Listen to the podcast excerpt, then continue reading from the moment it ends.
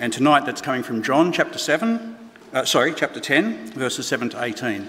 Uh, in the Bibles in front of you, it's uh, page 870, or of course on the screen behind me. Therefore, Jesus said again, Very truly I tell you, I am the gate for the sheep. All who have come before me are thieves and robbers, but the sheep have not listened to them. I am the gate. Whoever enters through me will be saved. They will come in and go out and find pasture. The thief comes only to steal and kill and destroy. I have come that they may have life and have it to the full. I am the good shepherd. The good shepherd lays down his life for his sheep. The hired hand is not the shepherd and does not own the sheep. So when he sees the wolf coming, he abandons the sheep and runs away. Then the wolf attacks the flock and scatters it. The man runs away because he is a hired hand and cares nothing for the sheep. I am the good shepherd. I know my sheep, and my sheep know me, just as the Father knows me, and I know the Father. And I lay down my life for the sheep. I have other sheep that are not of this sheep pen. I must bring them also.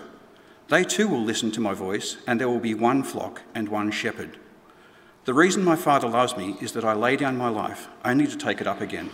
No one takes it from me, but I lay it down of my own accord. I have authority to lay it down and authority to take it up again. This command I received from my Father. Thank you, Doug. Well, friends, this is a time where we're going to work through God's word together. And so before we do that, I'm going to pray. Please pray with me. Our good and our gracious God, we thank you for your word. Uh, and we thank you so much that you've given it to us. Uh, we thank you that it teaches us about your gospel, your good news to us. We pray tonight that my words are yours. Spirit, please speak through me, and please work in the lives of us here or across the screen. As a result of coming before your word tonight, may we more deeply, richly know your gospel and know what it means to live as your people in this world. We ask this in Jesus' name. Amen. Now, in your life, however long you've lived, I'm sure there's times where you've heard something or had a message that in some way was life changing. It may have been for a small moment, it may have changed the trajectory of your life. But what are the messages or the news or something that was news that you've heard that has changed your life? Now, when I ask people this question throughout the week, most of the time people thought of kind of the grand, more negative examples that came up. Like you heard someone had cancer, or in a job, we're letting you go. I'm breaking up with you. Maybe there was a, a news of a car accident in your family. If you're living in the other side of the world, you may have heard we're being invaded by another country. That kind of thing, that news would change your life. But there's also more positive news that can happen. Now, we had uh, Valentine's Day this week. Some people got some positive news as a result of Valentine's Day. Some people maybe didn't get some news that wasn't so positive.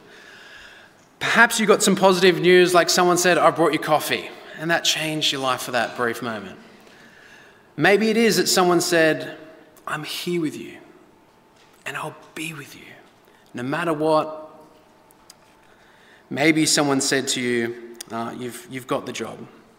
Whatever it may be, in various stages and moments of our life, we hear news that, in a sense, change us. They're life changing in some way, shape, or form. Now, at Narwee, and if you're a Christian, you would know that the gospel is the greatest, the best life changing message that you can hear.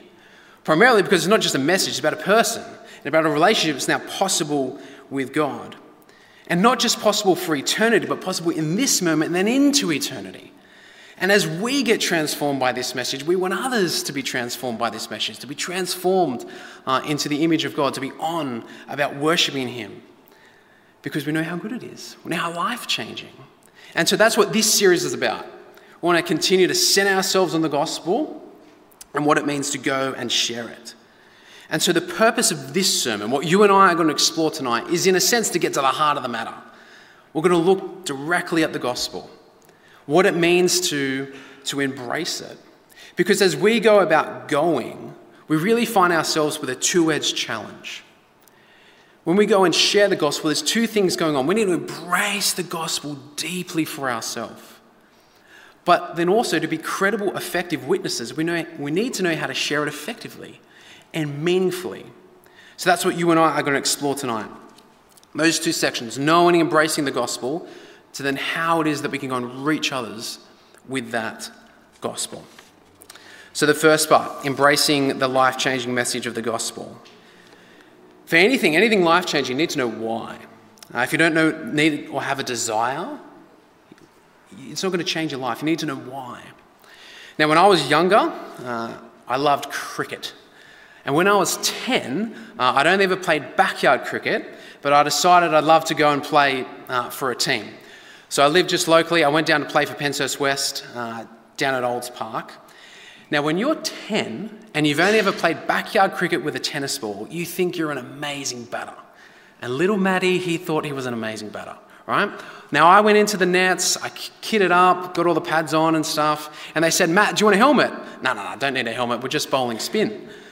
Here I am, batting, bowling away. I do a pull shot, which is this one. It comes off the top edge, whacks me in the right eye, fall to the ground, go off to hospital, big black eye. In that moment, I acutely knew why I needed to wear a helmet. Right? It was very obvious to me. Now, when it comes to the gospel, we might not know that we need it, but we have this searching within us. We have this longing. We have we experience pain. We experience brokenness. We experience all forms of problems and trials in life. And so every single person looks for something. They look for something to, to address that need. We all search. We need a story in order to make sense of our world, to make sense of our life, what is going on around us. And we not only need something in order uh, to address the pain, but we need something good, something beautiful, and something true. Everyone is searching for that life changing message. And we know at the pinnacle of that, and what transcends all of it, is the gospel. Whether people know we need it or not, we all need God. We need Jesus. We need that true, good, and beautiful gospel. So, what is it? Now, we talk about the gospel all the time, it's regular language uh, that we use. In its most basic sense, it's just, it, gospel means an announcement, an announcement of good news. The gospel is simply the good news about Jesus coming to the glory of God for the good of us, the good of this world. Simple. But also, the gospel is incredibly deep and rich and vast. You can never exhaust it. You never outgrow it, but you can grow deep in it. And so, in many ways, and many people before me have said, the gospel is like a diamond that you can look at in so many different ways, and you get always the diamond, but different perspectives and beauty to it. So, as we go through this section, I want to look at four different ways in kind of viewing the gospel, four different contributions to how we understand it. The first thing to look at is what Jesus says. What does Jesus say about the gospel? Now, there's so many things that he says, he has heaps of words. Uh, but in the Gospel of John, in the, the, biography of Jesus, in a, in a sense, in John, uh, he says a number of very poignant things. The first one is John 3 16, something that we're all quite familiar with. For God so loved the world that he gave his one and only Son, that whoever believes in him shall never die, but have eternal life. In the Bible reading then that Doug had read for us, you hear about this good shepherd, a shepherd who lays his life down for the sheep, a shepherd who's so different to everybody else that goes before him and after him because he cares for the sheep, he loves them, he makes the way to the Father, he comes to bring life and he lays down his life for the people. And then later in John 14, verse 6, he says, I am the way, the truth, and the life. No one comes to the Father except through me. And there's so many other verses, so many other things that Jesus says. But just in those ones alone, you can see that God deeply loves people. He deeply loves this world. But there's a big problem, and so he sent Jesus sent Jesus to die, to rise again, to bring us back the opportunity to have a relationship with Him again. Now, the second kind of view of the gospel is how is the apostles described it.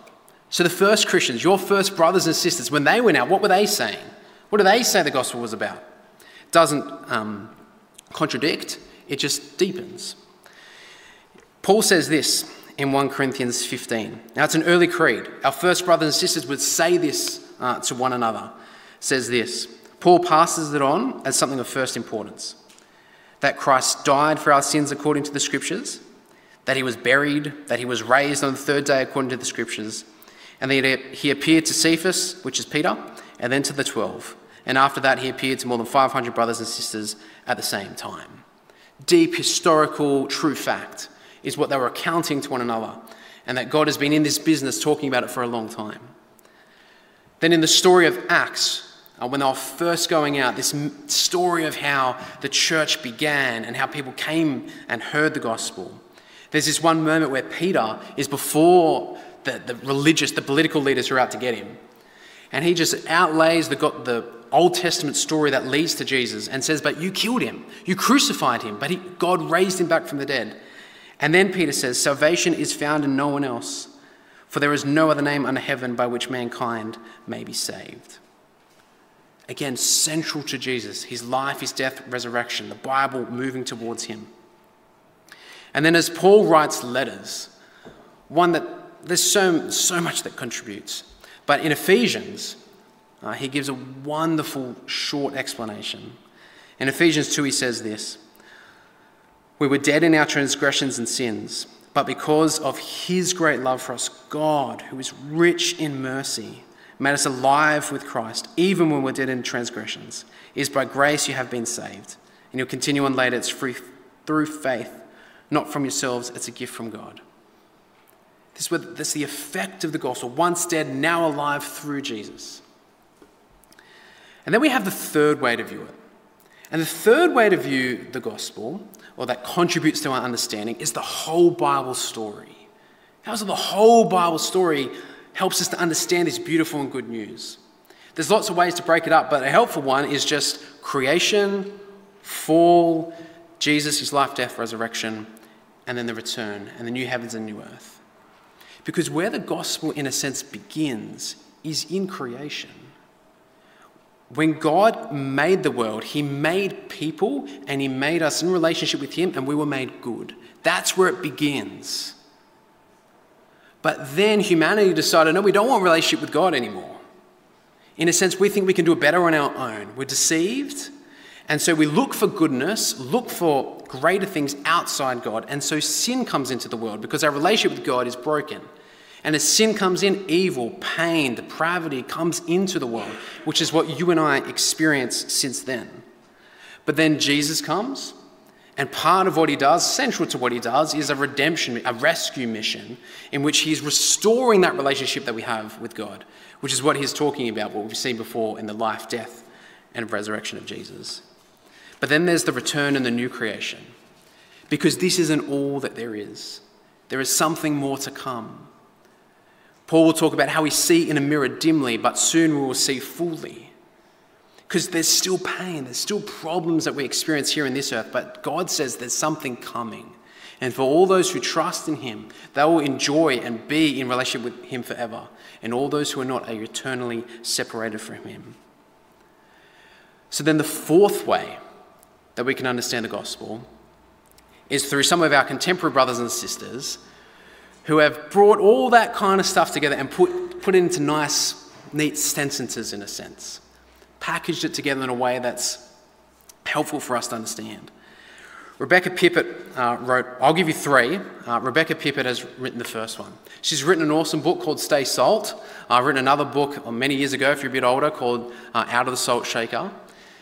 And in it, she says this At its simplest, the gospel is the announcement of what God has done in history through the person of Jesus, who came from heaven to earth for everyone who has ever lived and ever will live.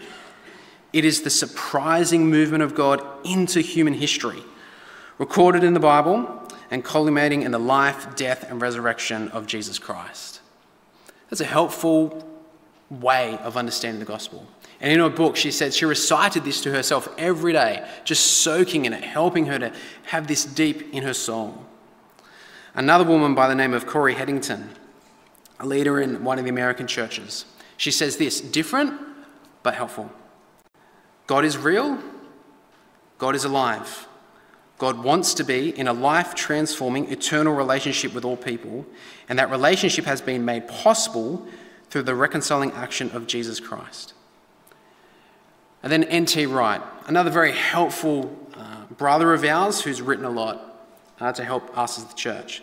He says this We are inviting people into a whole new way of understanding human experience in God, a whole new way of life rooted in the life, death, and resurrection of Jesus. These are different ways to understand the one gospel. It's something good, it's something beautiful, and it's something true. That is the beauty of the gospel. It transcends anything and everything that we could find. And so, if we are to go, if we are the people who go with this beautiful, good message, have it impact us, and to impact others, first we need to immerse ourselves in the gospel, know it deeply, soak in it, have it transform every aspect of our life. The more our affections, our allegiance grows for Jesus, the more we center ourselves on his gospel, uh, the more then we'll be effective as his witnesses and able to reach out to others uh, who don't know him. That's the first part, reaching in, in a sense. But then now we're going to think about how it is that we reach out. Now, in a, in a sense, as we grow and as we have those moments of adoration and joy in our relationship with God, as we soak ourselves in the gospel, there'll be a sense that we, it'll just naturally flow out of us to a degree. But also, we need to think about oh, well, how? How can I share it? How can we share this beautiful good news? How can we be effective and meaningful in the way that we go about it? Now, in sharing the gospel, it's something that we call evangelism. Now, for some of us, that word is like, oh, it like shivers up your spine. Other times, it's like, yeah, cool, that's, that's what we're on about. Now, when we talk about evangelism, we're talking about sharing the gospel. Now, Rebecca puts, um, th- talks about three things that we're doing when we share the gospel, which is very helpful. She says, Evangelism is the act of sharing the good news of Jesus in one word, so speaking about it, two, in deeds, so in actions, things that we do, and then thirdly, in invitation calling people to come and investigate Him, to ultimately come and trust Him as Lord and Saviour. They're the kind of essential things to biblical evangelism speaking about it, living out the gospel, inviting people to come and embrace Jesus as their Lord and Saviour. But how that happens, how you and I go about it, is going to look different. And it's going to look different almost every single time. Sometimes it's going to be a moment at an event or a conference Sometimes it's in a sermon. Other times, it's not those things at all. I love how Mike Frost puts it. He says this Evangelism is more like a conversation. It's not usually some big event or occasion uh, or peculiar thing that happens, which means, oh, now I get to talk to you about Jesus, as distinct from talking in a natural, winsome, conversational way about how I make sense of my world through the lens of the gospel. Just as we talk about Jesus, that is sharing him. How we talk, how we live. And it just happens in the conversations that you and I have. And that means there is no set formula. There is no particular thing that you must do and must say. It has to be centered on Jesus and his life, death, death and resurrection in some way, shape, or form. But there's no exact formula to use. You think about how Jesus went about it. When Jesus went around sharing about the kingdom of God coming, sharing about him being Lord and Savior, he did it different all the time. Sometimes he would literally say, You, Nathaniel, come, follow me. Other times he'd share a teaching about this, he'd share a teaching about that.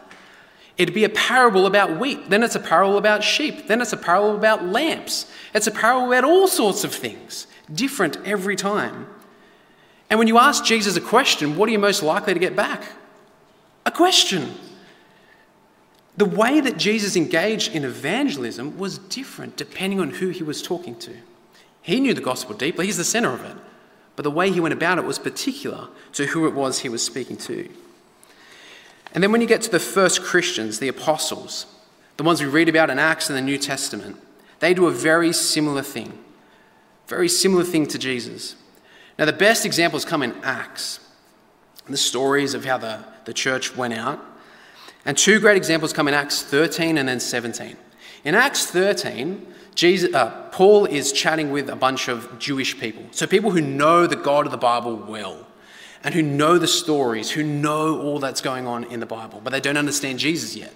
And so, using the Bible helps them see who Jesus is, talks about his life, death, and resurrection.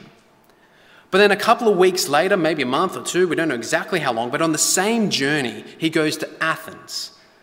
And he does it in a completely different way. He doesn't start with the Bible at all. He starts with their prophets and their sayings and their statutes and their religious way of thinking, and then is able to show how Jesus brings meaning and fulfillment and greater than what it is uh, they are doing. Both Jesus and Paul deeply knew the gospel, they were immersed themselves in the gospel, but they deeply knew and were thoughtful about who it was that they were uh, sharing the gospel with.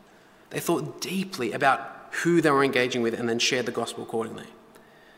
Now, sharing the gospel is a little bit like building with Lego. Does anyone love Lego? I love Lego. Lego Masters, anybody watch Lego Masters? I'm seeing some smiles. Some people love it. I'm with you. Now, let's say this is a shot from the Lego Masters Lego room. Say, for example, the Lego Masters are given the task of building a car, and they can build the most incredible cars. So they would go into that room and they'd find all the best spits. And these Lego Masters have the best techniques and they have the best creativity and they've got access to it all. But they don't use all of it, they use parts of it. Little bits and pieces and, and central things that they're like, this is going to be best for me to make a car. It's the same when we do evangelism, when we share the gospel. We go to the source, we go to the Bible, we walk in step with the Spirit, we understand what are the helpful ways, the right ways, but then, what are the particular things, the particular techniques, the particular ways that's going to be best for me to reach us, to reach a particular person? There is no formula. We think about the gospel, we think about who we're sharing it with. Now, for all this talk about no formulas, there is a place for learning some gospel presentations, for learning some of the methods and the ways, and having a, a bit of map that you can use and adapt uh, for people as we share. Now, Ange actually did a very helpful sermon on this in a couple, a couple months back on the 6th of August. If you note taker, 6th of August. And so, if you want to look at some very helpful gospel presentations, go to YouTube, look that up, find where Ange's sermon is, and have a look at that. Uh, he went through four ways of understanding some gospel presentations. But then, through all of it, through Ange's presentations, through the way the apostles did it, through the way that Jesus did it, it's always central to Jesus. And friends, we also need to remember that Jesus is relevant to every single person. Sometimes I definitely am caught in this, and I know we are too at times, is that we're like, yeah, Jesus is good, he's right, he's true, but I don't really know how he's relevant to this person, or maybe he's not quite relevant to that person. You know, their truth, their truth, my truth, my truth. Sometimes we get caught in that kind of thinking.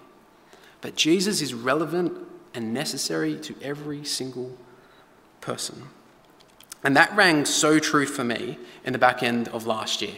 In the back end of last year, I was, um, you affirmed me, ordained me, and then I went to the Baptist Association, I got accredited. So on a Friday night, very formal occasion, very godly, lots of prayers and commitments and, and all these kind of things. That was on Friday night. On Saturday morning, I drove off for a weekend away with the soccer boys. Now, that is the opposite of what just happened on Friday night amongst the kind of revelry and all other ungodly things that were going on. Um, not by me, of course. but in some sense, it's one of the most missional things I do all year. I play soccer with these guys, play football with them. Uh, I have for years. But on that weekend, I remember having a number of conversations. The first one was with a Colombian guy, lived in Colombia, uh, has a very Catholic cultural heritage.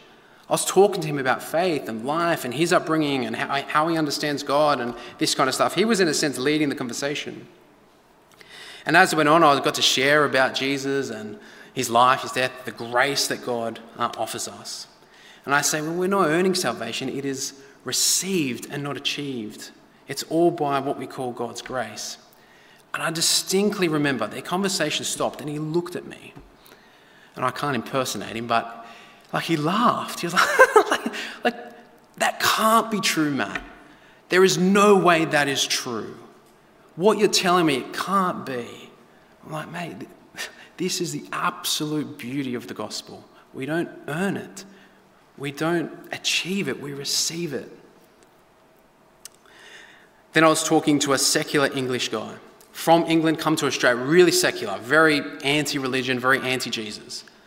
But this guy, he's larger than life, but full of fear. Full of fear and anxiety, it's just deep within. And he was sharing about some of that stuff. And I could listen to him and, and care as I could. Then I was able to share about in my fears and my insecurities. I have a God who loves me, and I can find peace and security in him. And then I was chatting to my Slovakian mate from uh, his second generation, so he's hardworking, seeing his parents come to Australia with nothing. Hardworking, loves his job, loves his family, but is feeling a little bit lost in it all. I was able to share with him how it is the gospel brings meaning and purpose to our work and to our family and actually makes something far more beautiful out of it than you can find elsewhere. Now, I am not the greatest evangelist in the world. In no way. There's plenty of times that I don't know the best way to answer these guys. There's plenty of times that I'm there and I'm nervous. I'm worried, man, is this going to change the way that they relate to me? I'm sitting there having conversations with them and going, man, I wish this other Christian who's much better than me could share with them. I have those thoughts running through my mind. But in that moment, in that time, God decided to give me the opportunity. And so I just share Jesus as I can. And friends, we need to remember as we go out and share about Jesus, we're responsible for the sharing, but God is responsible for the saving. We work hard, we labor, we toil, we pray, we think meaningfully, we share. We're responsible for that part. God works through us, but we have responsibility there. But God is responsible for the saving, not us, not me. And so we, you, me, might feel inadequate. We might not feel like we know enough. We probably lack confidence at times. And even amongst that, we genuinely want people to know and love Jesus. We have that heart, but we feel all these fears. Can I encourage you just share Jesus as you can? Share Jesus as you can. Whatever you know, whatever your understanding of the gospel is in this moment, whatever kind of testimony that you have, just share Jesus as you can. To go back to that illustration of uh, the Lego before. Now, most of us are not going to be the equivalent evangelists as these Lego masters. But take, for example, uh, my youngest son, Ezra. He's almost two. He loves Lego and he loves cars. So when he makes a Lego car, you know what he does? He gets one block, sometimes four wheels, mostly three, puts them together and goes, car car. All right, he can say one word. Now, he's not saying these exact words, but what he's saying to me, he's like, Dad, look at my car.